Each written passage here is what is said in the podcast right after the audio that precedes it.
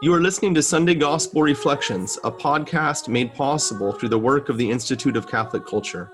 I'm Father Hezekiah Carnazzo, founder and executive director of the Institute, and your host for this program. In this podcast, we'll explore the historical and literary context, themes, and significance of the readings for the coming Sunday. This podcast was originally recorded as a video.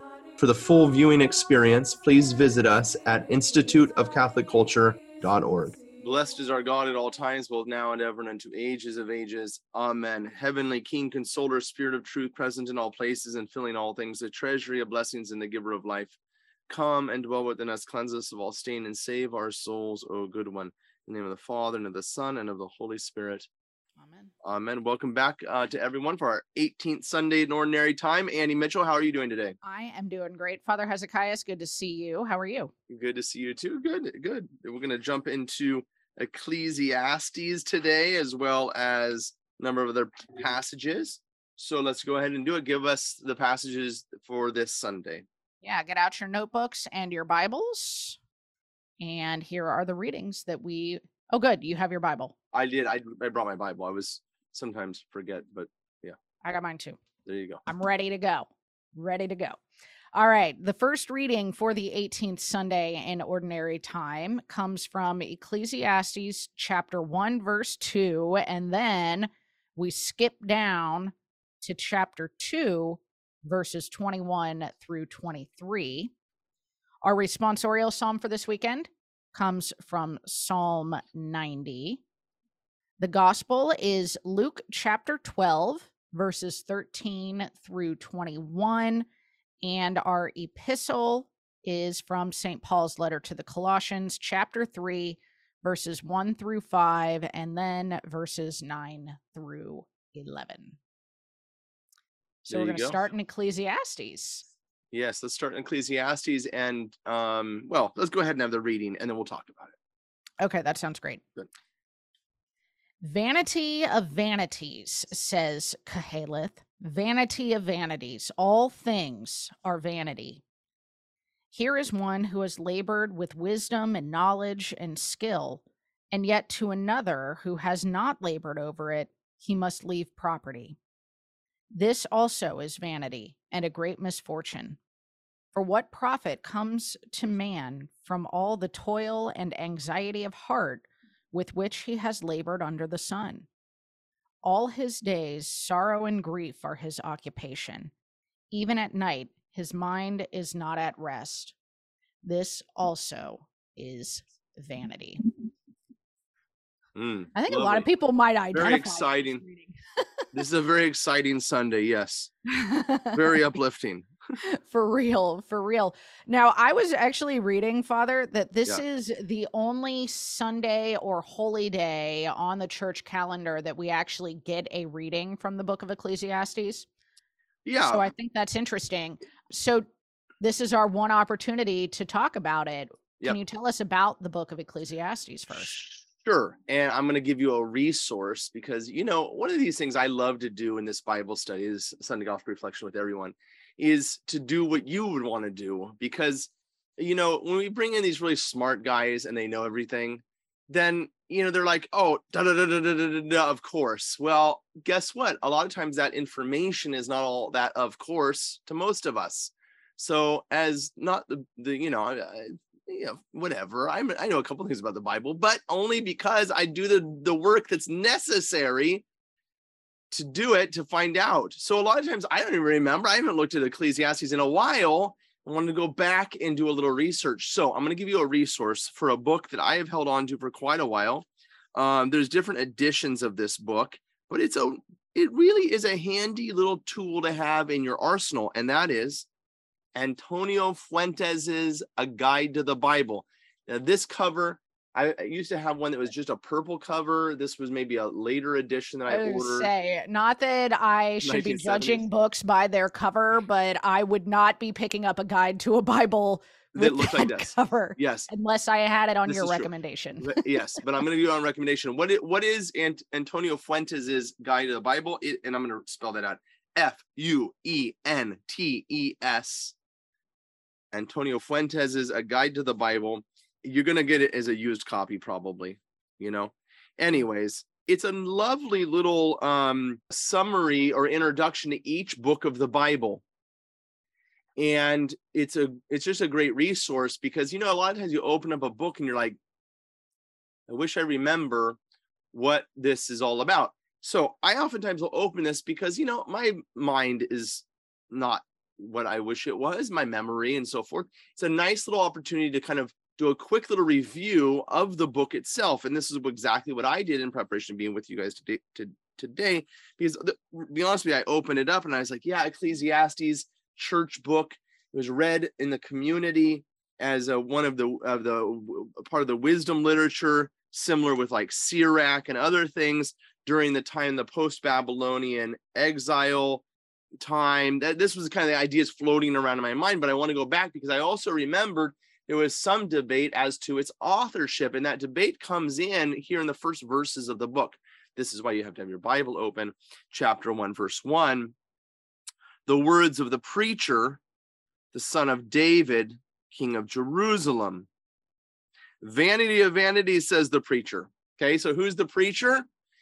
Well, he's apparently the son of David. Apparently, it's Solomon who's writing this book but that point is under debate for a couple of reasons. So I'm going to come back to that in a second and talk about this um, this this word preacher here because in the in the um, New American uh, Bible, I was going to ask, right, which is, is, where that? the USCCB draws from for the readings, which the translation, the New American, eh, is okay. In this case, it's actually helpful listen, this is another principle. And our whole point of doing these Bible studies again is, is not necessarily, you know, do a beautiful exegesis of the text, but give you the tools you need. That's my goal in the, in doing these because you know you're going to get a beautiful exegesis of the text hopefully in your in your uh, your by your your pastor you're preaching this Sunday but I want you to have the tools so what are those tools number one is have multiple versions of your Bible available to you at all times you know it's oftentimes I'll have three or four because why? Because I don't know Hebrew and I really don't know Greek not well enough to really do exeg- you know good exegesis. So by using multiple versions of the English text, I can usually start to discover well what's going on here. There's something some translation issue if if different translations are translated in different ways. And because of that, I can hone my vision to one or two words and I can focus upon those words and say what is being said here and then do the research of those two words. So the one or two words. And this is a good example chapter 1 verse 1 of ecclesiastes the word the words of the preacher the son of david king of jerusalem vanity and vanity says the preacher which is the first verse that we have in our reading verse 2 vanity of vanity says koheleth. The preacher koheleth. And then i see that the title of my book is ecclesiastes. It's neither preacher nor koheleth or, well, but actually it says in my RSV, Ecclesiastes or the preacher. So what's going on here? Well, this is why you're in Sunday Gospel Reflection, so that I can help you a little bit. And this is what Antonio Fuentes is very helpful. Listen to what he says. It takes its name from the Greek translation of the Hebrew word koheleth at the start of the book. I'm going to stop for a second. There's another uh, person who tends, well, or even actually we see other ecclesiastical authorities also doing this, in which the name of their letter or book is the first mi- primary word in their writing. Who writes like that? The Annie? Pope. The Pope does. Why does the Pope write like this? So yeah, Deus Caritas Est. Yeah.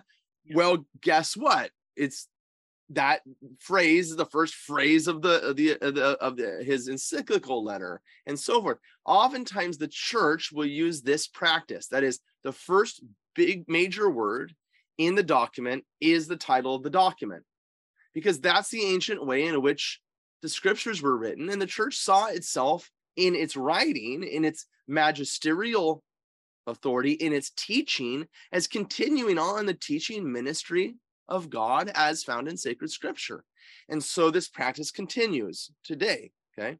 So there it is. So the book of Genesis, in the beginning, Yeah. Or the book of Exodus, same thing. Okay. So actually, the book of Exodus, the ancient name for it was Shem, because the first few words hmm. of the book, it says the name, these are the names of those who went into Egypt. Okay.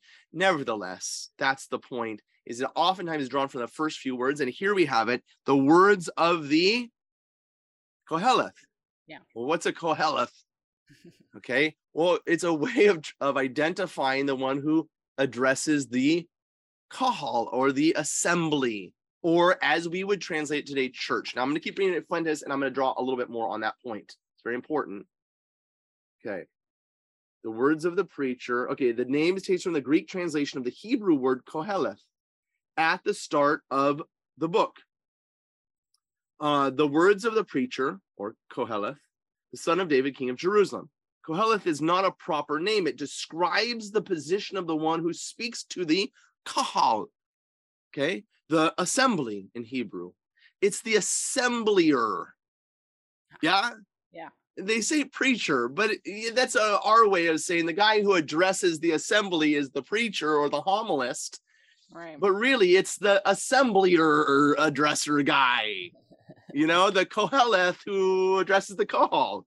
the orator. and what's important about this is, at least from my perspective, is that the when we translate the word kahal from Hebrew into Greek, the Greek word used to translate kahal, assembly, is ecclesia. ah, The I've ecclesia, before. yeah, which which comes to us in English as church. Okay. So you could we could then say, okay, well, the preacher is really the churcher. Huh. He's the church guy who's telling the church, the assembly, what's going on. Yeah. And that's what's going on here in Ecclesiastes. The person addressing the assembly of God's people. So wait a minute. Why is it why am I interested in this? Because we need to understand the term church is not a New Testament term. It is an Old Testament term for the assembly of God's people. We've talked about this a lot about the assembly of God's people in the image and likeness of God, who is an assembly of persons. The eternal church, as St. Porphyrio says. Yeah. And that church is now revealed on earth, initially in the Garden of Eden, the relation between Adam and Eve, or at least intended to be, and then reestablished by God through Abraham, who is to be a blessing to the nations. Nations are to gather around him and incarnated at the time of David and Solomon, when God's people come out of Egypt, are no longer in slavery, and can now, in freedom, form the kingdom of God on earth, the Davidic kingdom. And who addresses this kingdom? The king. The King. And what does the king say? It's all vanity. Why does he say it's all vanity? Okay, now this is important because your Jehovah's Witnesses will knock on your door and make use of texts like this in the Old Testament, in which there appears to be an understanding that man is but what grass that that grows one day and withers and dies the next. And it's all it, vanity. Yeah and there's no afterlife which is why the jehovah's witnesses will use old testament verses not necessarily from this book to make this point that we are all you know jehovah god makes us all dust turns us all to dust. Yeah and then we don't we cease to exist which is what the jehovah's witnesses believe. They don't believe in the afterlife at least upon bodily death. They believe you cease to exist. Yeah and you'll only come back to life in this in the at this at the at the second coming Okay. anyways um the the forget about the jehovah's witnesses and focus on this because now we have a question who's the writer you cannot know a text understand a text unless you know who's writing it and to whom he's writing yes Right. and here it identifies Solomon, but Fuentes is going to go on to say this. The teaching given in the book and its use of numerous Aramaicisms and late Hebrew expressions, you know, idioms that are proper to the Hebrew language, but later on, right? So they know you can look at the Hebrew language and see its development, just like the English language changes. They can say, hey, that phrase isn't really used in the eh, way that the Jews spoke until really post Babylonian time period, maybe maybe 300 200 years before the coming of Christ. Um, and that and that means he goes on to say that means that it cannot be dated prior to the exile of, uh, uh, in Babylon. All the indications are that it was given its final form in between 250 and 200 BC. Well, that's fine, but I, I want to just warn everyone that that doesn't mean that it's not Solomon writing or that it's not primarily Solomon writing.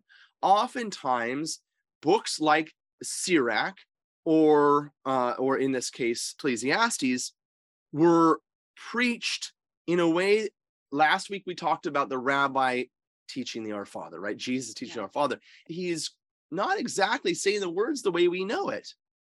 Well, because he was teaching, he wasn't writing. And so oftentimes things will be written down or come to their final form later in the way we receive it later than its initial form given, which was given in a vocal manner. Yeah. Or maybe it was written down and updated or edited later, Mm. right? And we, I mean, look, do we not see this even right now in the word preacher? Yeah. The word isn't preacher, but yet it's translated preacher because it's what it means. Mhm. But they wouldn't have said it that way. They used another word that was a little bit more awkward for us today, which is churcher or assemblier, you know, or uh, whatever you want to say. So, so going back, I want to point out one one passage for you, and that's in the book of um, Deuteronomy. Just makes a similar point. Deuteronomy is traditionally attributed to Moses. Yeah. Right. But Deuteronomy chapter 34, are you with me? Mhm. Deuteronomy chapter 34, anyway. what's that? I said I'm getting there anyway. Hurry, Annie, hurry, everybody. I was let's not go. expecting to be told to go to Deuteronomy. I got to flip back. Deuteronomy chapter chapter 34. Go ahead. I'll get there. No, I'm going to wait for you. Chapter 34, verse 1. All right. I'm at 30. Genesis, Exodus, Leviticus, Numbers, Deuteronomy, There it is. chapter 34. Yep. Verse 1. And Moses went up from the plains of Moab to Mount Nebo to the top of Pisgah, which is opposite Jericho. And the Lord showed him all the land of Gilead as far as Dan, and so forth and so forth. Verse 5. So Moses, the servant of the Lord, died there in the land of Moab according to the word of the Lord. And he and he buried him in the valley in the land of Moab opposite Beth Peor. Wow. He's writing this from the grave. He was a very prophetic man. Yes. Impressive. what I love most about this is verse 9 and following. And Joshua, the son of Nun, was full of the spirit of wisdom, for Moses had laid his hands upon him. So the people of Israel obeyed him and did as the Lord had commanded Moses. And there was not arisen a prophet since Israel like Moses, whom the Lord knew face to face. None like him for all the signs and wonders which the Lord. Okay, and Moses wrote, about himself. He's like, Yeah. Yes. well, now it's possible. I have no problem with Moses writing about his own death. I mean, you know, he's Moses. He's Moses. however, Yeah. however, common sense would say that no, this is not written by Moses. But does that mean the whole book of Deuteronomy was not written by Moses? No. It means that there was an addition to the book given, probably by Joshua. Yeah, or by the, the followers of Joshua, the next generation, whatever the case may be, even though there are Aramaicisms or late Hebrew idioms or ways of speech in Ecclesiastes, does not discount the fact that it was fundamentally written by, or at least spoken by, Solomon himself, which helps us understand the book. And I, I know Annie, you're not getting any questions in here, but I'm still on a on a. I still on have to make my- roll. Keep going. I have to make my final point. Yeah. And that is you have to know the author. So let's go back for a moment to Second Kings. Okay. So go back with me very quickly. First Kings chapter 10, verse. I'll just grab a couple of verses just to show make the point. First Kings chapter 10, verse 23. Okay. Thus King Solomon excelled all the kings of the earth in riches and, and in wisdom. Yeah? Yeah. Verse 28. And Solomon imported horses from Egypt. Yeah, I could put my other passages, but the point of the whole section is that this guy's loaded. He's the most powerful king on earth at the time. He has everything going for him. And yet, he falls prey to all of this. Yeah. And in chapter 11, verse 1, it says, Now King Solomon loved many foreign women, the daughters of Pharaoh and the Moabites, the Amorites, the Edomites, the Sidonites, the Hittites, the women from all the nations concerning the Lord say, You shall not enter into marriage with them, neither shall they with you. If you want to do a little background research, so that you understand why First Kings is being written and mentioning the things it's mentioning, especially about horses from Egypt, go back and read Deuteronomy chapter 17, especially verse 17, because it warns about this happening to the kings of Israel. And if it happens, the Lord warns other bad things are coming. And so here it is, verse Boy, did they. verse uh um well from verse 2 from the nations concerned which the lord had said you shall not enter into marriage with them neither shall you whatever. Surely will turn their hearts away after other gods. Solomon clung to these in love. Verse 3 he had 700 wives princesses and 300 concubines and the wives he turned away his heart. For when solomon was old his wives turned away his heart after other gods. Oh boy. and verse 7 Then Solomon built a high place for Chemosh, the abomination of the Moabites, and Molech, the abomination of the Amorites, and on the mountain east of Jerusalem, on the Mount of Olives. And, uh, and so here we are. We have the temple Solomon builds in Jerusalem, and across the valley. And if anybody's been to Jerusalem with me, it's not that far. The Kidron Valley is just like a little, it's a little, you know, it's a, a little drainage ditch Yeah. and and but the hill is a little steep right there so you're you're you're literally face to face with it you step out of the temple in jerusalem and you are face to face with altars built to false pagan gods where child sacrifice is taking place as well as other abominations. Wow. yeah? Solomon ends up in the later years of his life in a major internal struggle. In fact it says in verse 20 sorry chapter 11 verse 28 this is first kings chapter 11 verse 28 the man jeroboam was very able when solomon saw that the young man was industrious he gave him charge over the forced labor of the house of joseph hello solomon enslaved joseph's sons of all people right joseph is the one that gets sold into slavery in egypt Good grief. Yeah. and his brothers end up in slavery because of that sin. Now Solomon is going to enslave his brother. What's going to happen to the sons of Solomon? They're going to end up in slavery. They're about to be taken off to Babylon, right? And so the disaster, which is the Babylonian exile, is right here. And the foundation for the book of Ecclesiastes is right here because as Solomon gets older, he says, What's it all about? I had everything. I had um I had uh money, I had women, I had horses, I you know translate, you know, Ferraris and Lamborghinis. Uh I had uh everything I wanted. I had everything. The Queen of Sheba came to me. I mean, And she was impressed. Yeah. Yeah. And um, apparently by more than one thing. Yeah, it's not a pretty situation. And so Solomon's in his his last years and his and his whole his whole empire, what he's built, is in an earthquake. And he says, "Look at this, everything. It's all vanity." Hmm. And writes this book of Ecclesiastes, and that's important. As you read through it, you have to read through it as the man who's struggling, who's groaning in his heart. What's this all about? What's this life I've been given all about? Why, Lord? What is the purpose of all of this? And so he he very much kind of waxes and wanes eloquently from the groaning of his heart. And some things he says sound ridiculous or they sound excessive because they are. You know, when when you lose a loved one and you become distraught by it, isn't this kind of oftentimes what happens? We we become well distraught.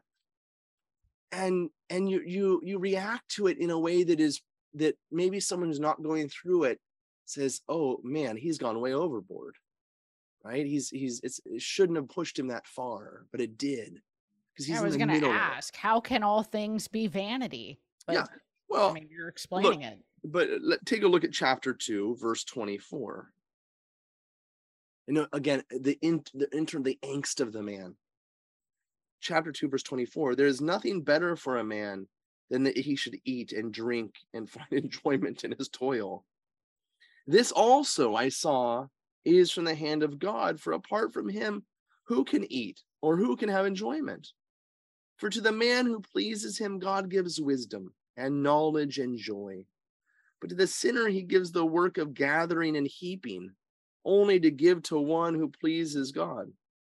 This also is vanity in the striving after wind. Yeah.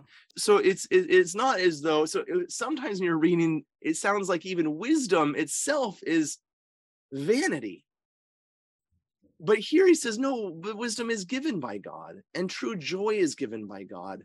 Yeah but of course there's wisdom and there's wisdom right there's the wisdom of the wise of this earth right the philosophers and the guys sitting on the corner drinking coffee and you know and so forth and then there's real wisdom Yeah. which is given to us by god and this is the struggle the internal struggle of the man solomon and that's why i i, I we spent a lot of time on this but it's so important because we don't want to just take this out of context you got to have the man speak to you and that man is solomon and the struggles of life which so many of us face Oh, I was going to say that part about even at night, his mind is not at rest. How many of us struggle with that? Can't sleep because we got too much going through our heads. yeah listen to st augustine he says if it is a vain thing to do good works for the sake of human praise how much more vain for the sake of getting money or increasing it or retaining it or any other temporal advantage which comes unto us from without since all things are vanity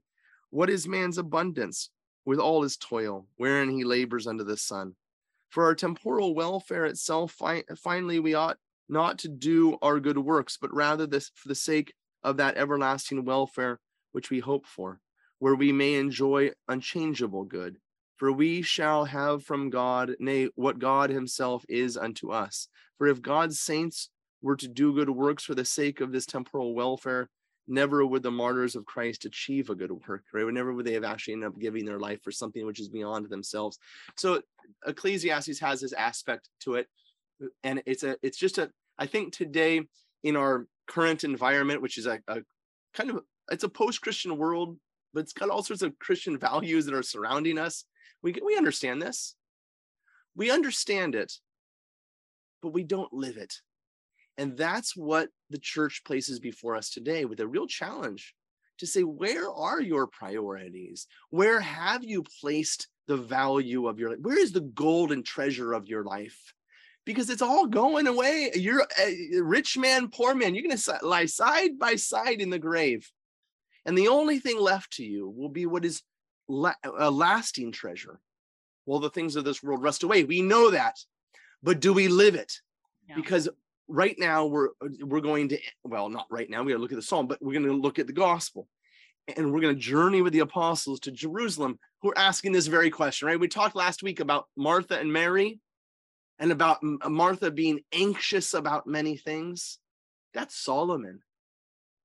Yeah. yeah, who's seeking the most important things and and yet there's the internal struggle of man.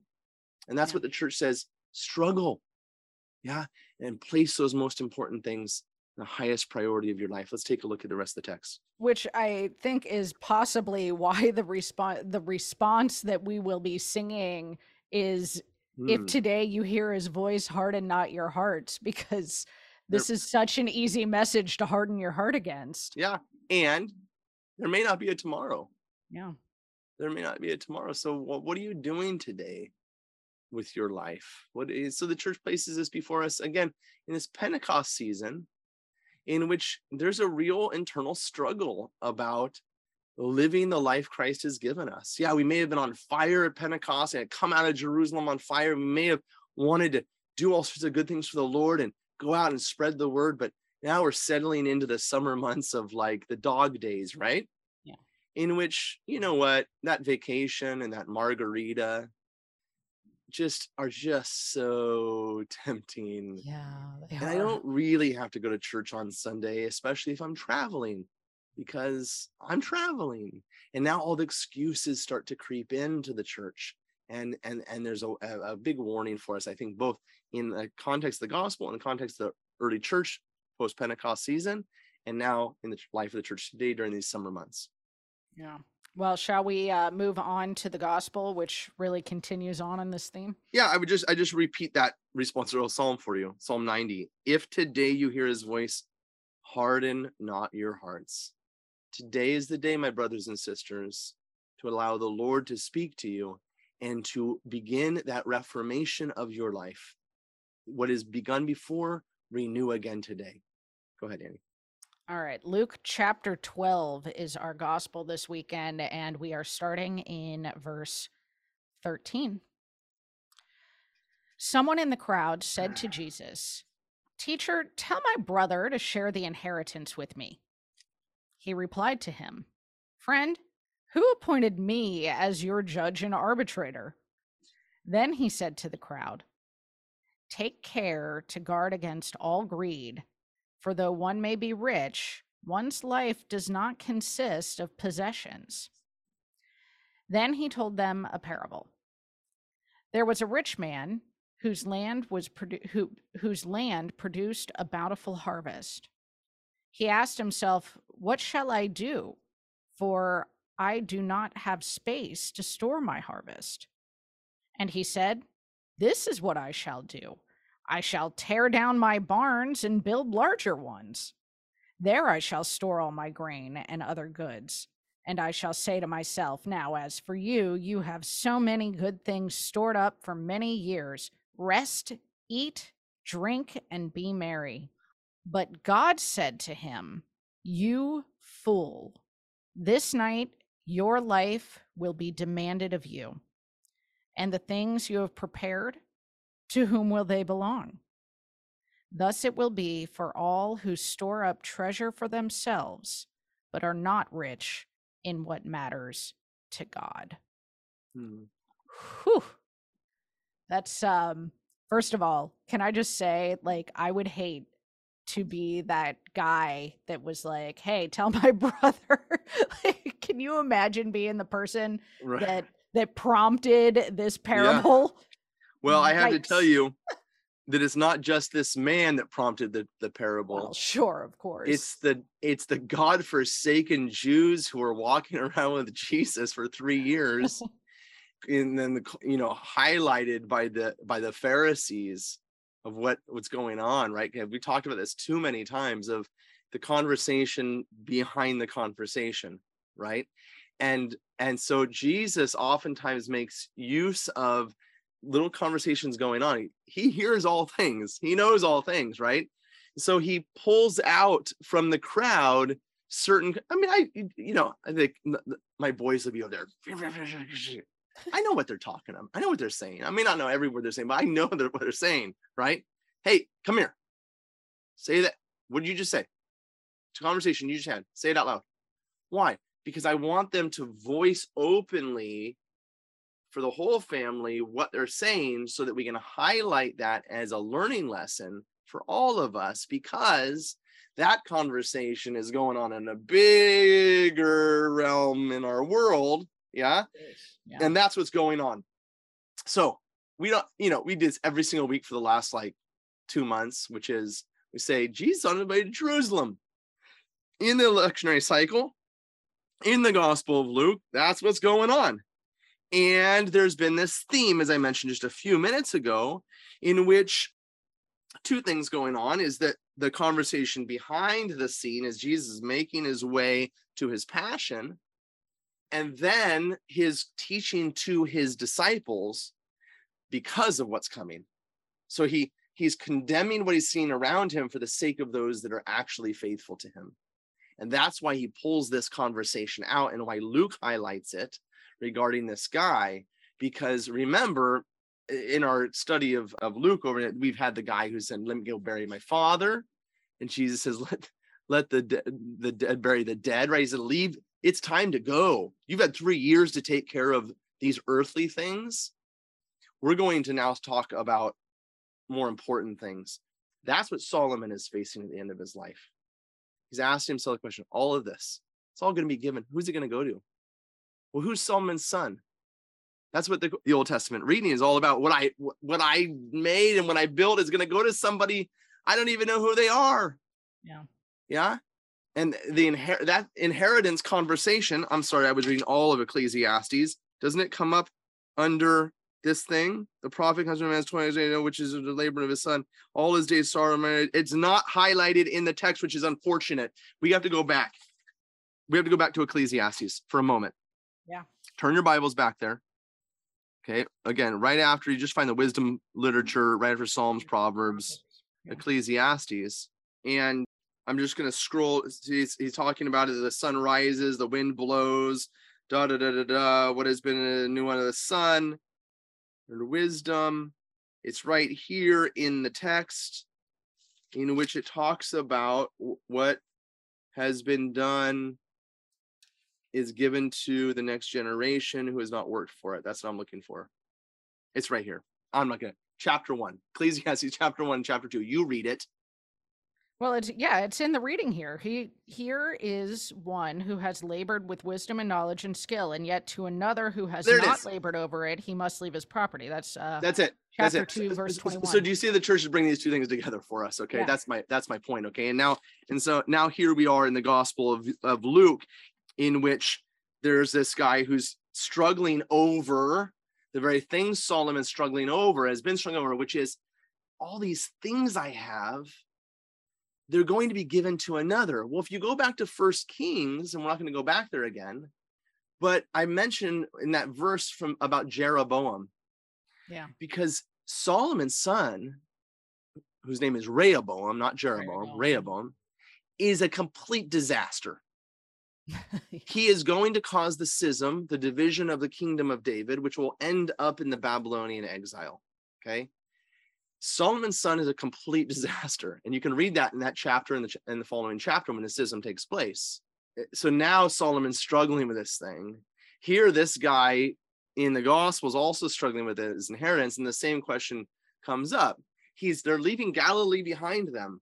They're leaving their families. And where are they going? They're going to certain death. And the apostles are going, Who's going to get my boat? Yeah. What about my family's home in Capernaum? Peter's saying, right?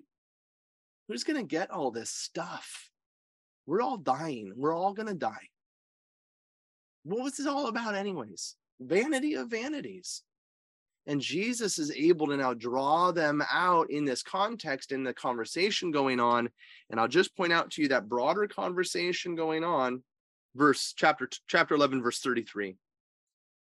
No one, after lighting a lamp, puts it under a, uh, in, a, in a cellar under a bushel, but on a stand, that, that those who enter may see the light.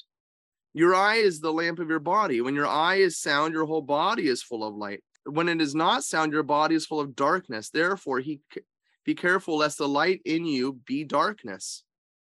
If then your whole body is full of light, have no part in the darkness. It will be wholly bright. And when a lamp with its rays gives you light, and as when a lamp gives you light, while he was speaking, a Pharisee asked him, okay, and then it goes on, verse 42 Woe to you, Pharisees! You tithe mint and rue and every herb, and neglect justice and the love of God.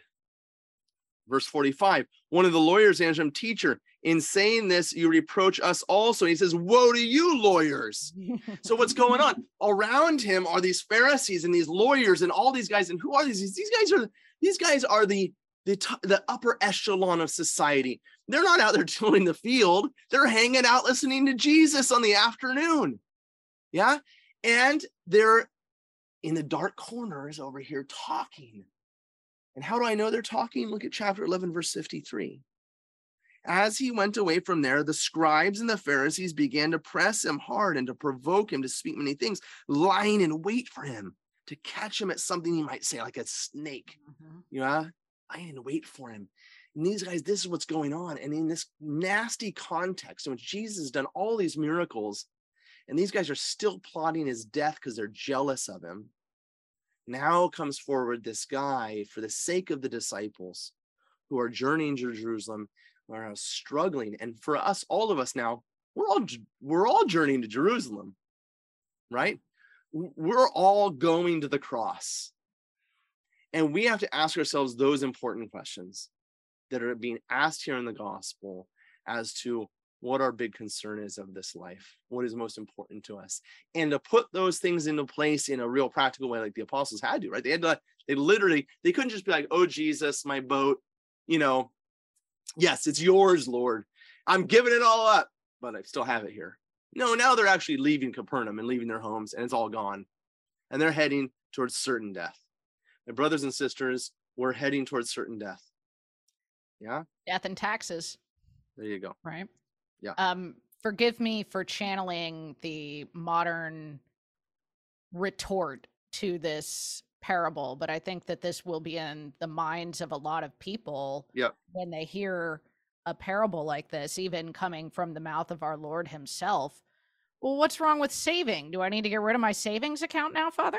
Yeah. So so the the, the question is how again for the man in in uh in, in Ecclesiastes for Solomon, right? He's saying, what is the purpose of all of this? Yeah. What is the purpose of all of these things of created order? Is is the Lord telling us here that that the creation itself is somehow uh, of no value? No. The fundamental difference is the fundamental difference of which Adam and Eve approached paradise. The tree of knowledge of good and evil, the tree of life, paradise itself was given to our first parents as a good. And yet they received that good not as a gift. and they didn't receive it, right? What did they do? They took it. And in taking, they used it to their own ends rather than its original purpose. Dislocating it from its source of life, it became death for them.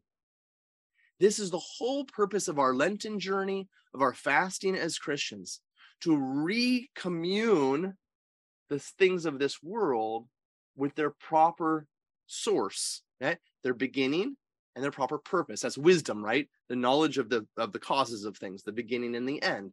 To say, I realize that all of this is a gift from God, and my proper response is to say thank you, and then to make use of these gifts as they were intended. Yeah, for the sake of the building up of the kingdom of God, not the kingdom of man, Solomon. That's why you were given as a light to the nations, not as a light to yourself. How dare you enslave your brother? For you will be the purp for the purpose of your existence is to grant freedom to your brother. Okay. And then of course we can apply this to our life as well. I have quotations from the church fathers. St. Augustine, the redemption of a man's soul is his riches. The silly fool of a man did not have the kind that kind of riches. Obviously, he was not redeeming his soul by giving relief to the poor. He was hoarding perishable crops. I repeat, he was hoarding perishable crops while he was on the point of perishing because he had handed out nothing to the Lord before whom he was due to appear. How will he know where to look when at that trial he starts hearing the words, I was hungry and you did not give me to eat? And so this places us in a more fundamental catechetical moral place, and that is to understand the nature of sin and to understand the purpose of all of these things. We are made in the image and likeness of God, who is love.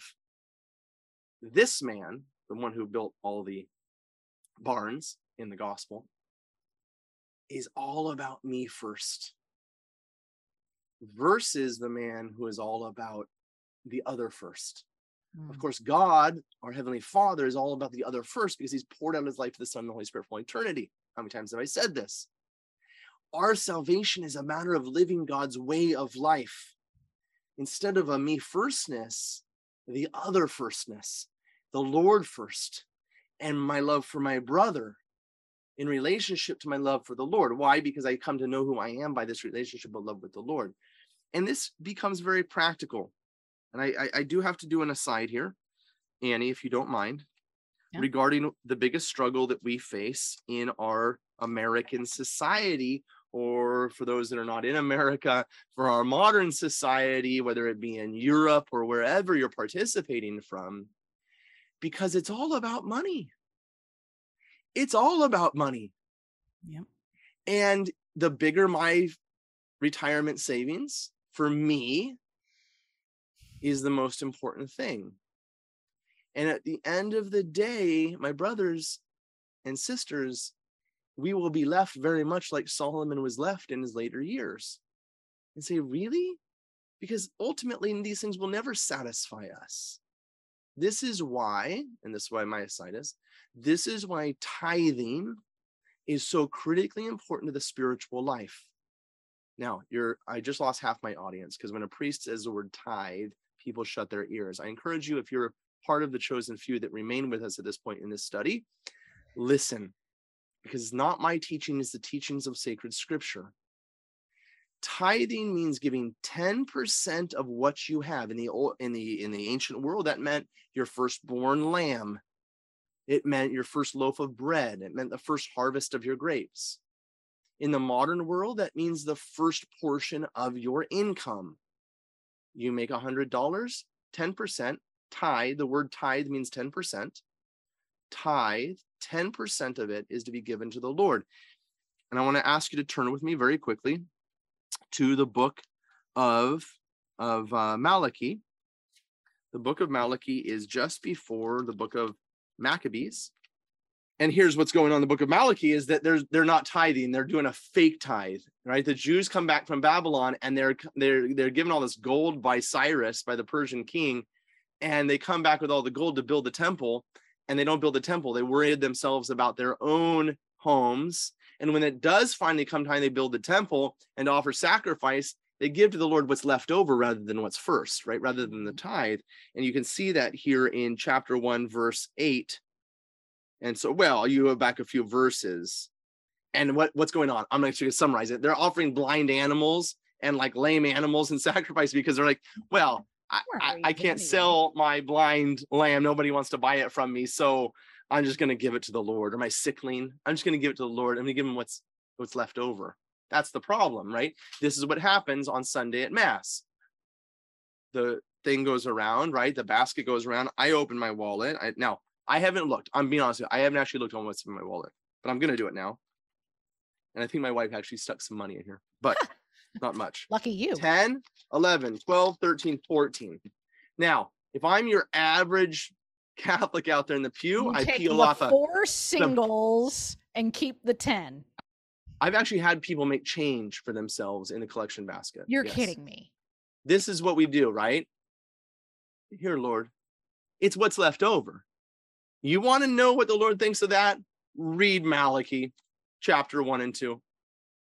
hmm And what does he say in chapter 2, verse 10? Malachi chapter 2, verse 10. Bring the full tithes into the storehouse, that there may be food in my house, and thereby put me to the test, says the Lord of hosts, if I will not open the windows of heaven for you and pour down for you an overflowing blessing. My brothers and sisters, test the Lord. He told you to do it. Put him to the test and see if the world isn't wrong for telling you that the most important thing is what you put into your 401k every month. The most important thing is that you tithe. And you say, well, I don't know, 10%. Uh, do I really have to do that? Is that really a that's an Old Testament thing? Yeah, you're right. In the Old Testament, they gave 10%. In the New Testament, it's 100%. My whole life is the Lord's. Everything I do, my work, my car, my house, everything is for the sake of the Lord, is for his ministry. And I am I am making use of it for that purpose. You are sent to your work not to make money, you're sent to your work to make Christians. Yes? We tithe 10% as a token to the Lord that we recognize that 100% of what we have is his. If you haven't been in the practice of tithing, my brothers and sisters, do you want to see the heavens open and every blessing rain down upon you? Maybe not as the world would say the blessings are, but if you want to discover authentic happiness in the way of the Lord, it's here 10%. Do it. You say you can't do it. We'll start with 1%. Hmm? You make 50,000 a year, 1%. You make whatever it is. Okay. Start with 2%, maybe 5%. Can you do that? 6%? Can you build each month or maybe year after year until you get to 10%? Or maybe, maybe you can go further. The 10% is the foundation. And upon that, I then give my charity. Yeah. I encourage you seriously to take this gospel to heart on the way to Jerusalem, to ask you what your priorities of your life are and whether you've allowed the vain things of this world to become vain for you? Or have they become as they were meant to be an opportunity of giving? The lord has given so much into our hands so that we might do with it what he has done for us in bestowing it upon us. We are to bestow upon others and then begin to live that self-giving life for others and discover in that the kingdom of god a shared relationship of persons who are made one by love as god is one and a trinity of persons Can I have you comment to go a little bit further? Because this was actually a conversation that I was just having on the radio show um, with Matt Swaim. We were talking about tithing and um and and Matt made the comment, you know, like if you're somebody that's worried about like what am I going to do if I, you know, if something happens, you know, whatever. And we, we were talking about giving to the church so that the church can then serve the poor, those who need it. We were talking particularly about women in crisis pregnancies Mm. in light of Roe v. Wade being overturned. And he said, well, then you go to the church and ask the church to take care of you. And I said, you know what? You're right, because this is what Father Hezekiah says all the time. Your home is your church, not your house. Yeah, you know, and, and don't think of the church as this thing out there. It's Yeah. going to take care of you. It's a communion Everyone. of persons. This is our. I'm in. I'm in need constantly. It may not be a financial need today, but it might be a financial need tomorrow. I, and this is why it's important in our communities we begin to live together again, so that we're sharing all things in common. Yes, to share all things in common, to, uh, to discover life within the church again, within the assembly, a communion of persons. Yeah. And then to allow our churcher, a preacher, our assembler, to share these truths with us, to say, hey, you see all that you're holding back? Make it part of this. And don't, you have an opportunity to share what you have. That is the greatest of joys. Don't hold it back. Don't be stingy with it. How do you think it is that we built the cathedrals in Burgos and Rome and Venice by the poor people because they gave 10% of their and more. They picked up rocks and carried them and they built these massive, unbelievable sanctuaries and temples. Today, we can hardly put drywall up and tile on our floors to build a church because of this uh, modern American fall that we are experiencing, in which it's all about me first. Until we begin to live that, we will not see the glory of God revealed again on earth. Mhm. Yeah. And Yeah. Annie, we got to get coming out. Yeah, I was going to say, in a great assembler, a great churcher, St. Paul, who Yes. who tells us in the epistle to put to death the parts of us that are earthly. Yeah. Let's read it. Colossians chapter 3, verses 1 through 5, and then 9 through 11. Brothers and sisters, if you were raised with Christ, seek what is above, where Christ is seated at the right hand of God. Think of what is above, not of what is on earth. For you have died, and your life is hidden with Christ in God. When Christ your life appears, then you too will appear with him in glory. Put to death, then, the parts of you that are earthly immorality, impurity, passion, evil desire, and the greed that is idolatry. Stop lying to one another, since you have taken off the old self with its practices and put on the new self, which is being renewed for knowledge in the image of its creator.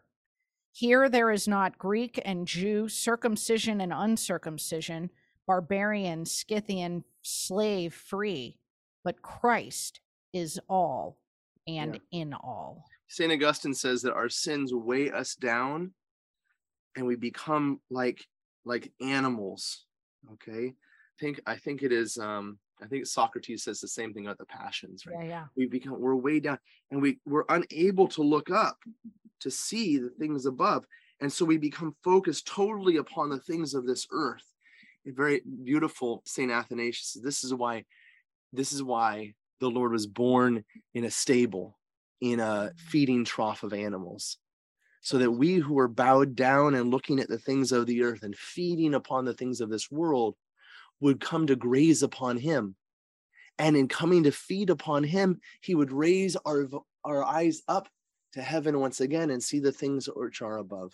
My brothers and sisters, stand up and see the things which are above. And then set your priorities of your life there. Yeah. Make the preaching of the kingdom, the establishment of the kingdom, the most important thing, the worship of God and the Holy Trinity. And the love of neighbor as a result of that. Restore our kahal, our, our, our assemblies, our, our, our churches to be a reflection of the life of the Holy Trinity. To Christ our God be glory both now and ever, and unto ages of ages. Amen. Thank you for joining us for the Institute of Catholic Culture's Sunday Gospel Reflections podcast. The Institute of Catholic Culture is an adult catechetical organization dedicated to the re evangelization of our society through educational and cultural programs offered to the public at no charge. I invite you to explore all we have to offer, including over 900 hours of on demand catechetical opportunities, and sign up for our upcoming events by visiting instituteofcatholicculture.org.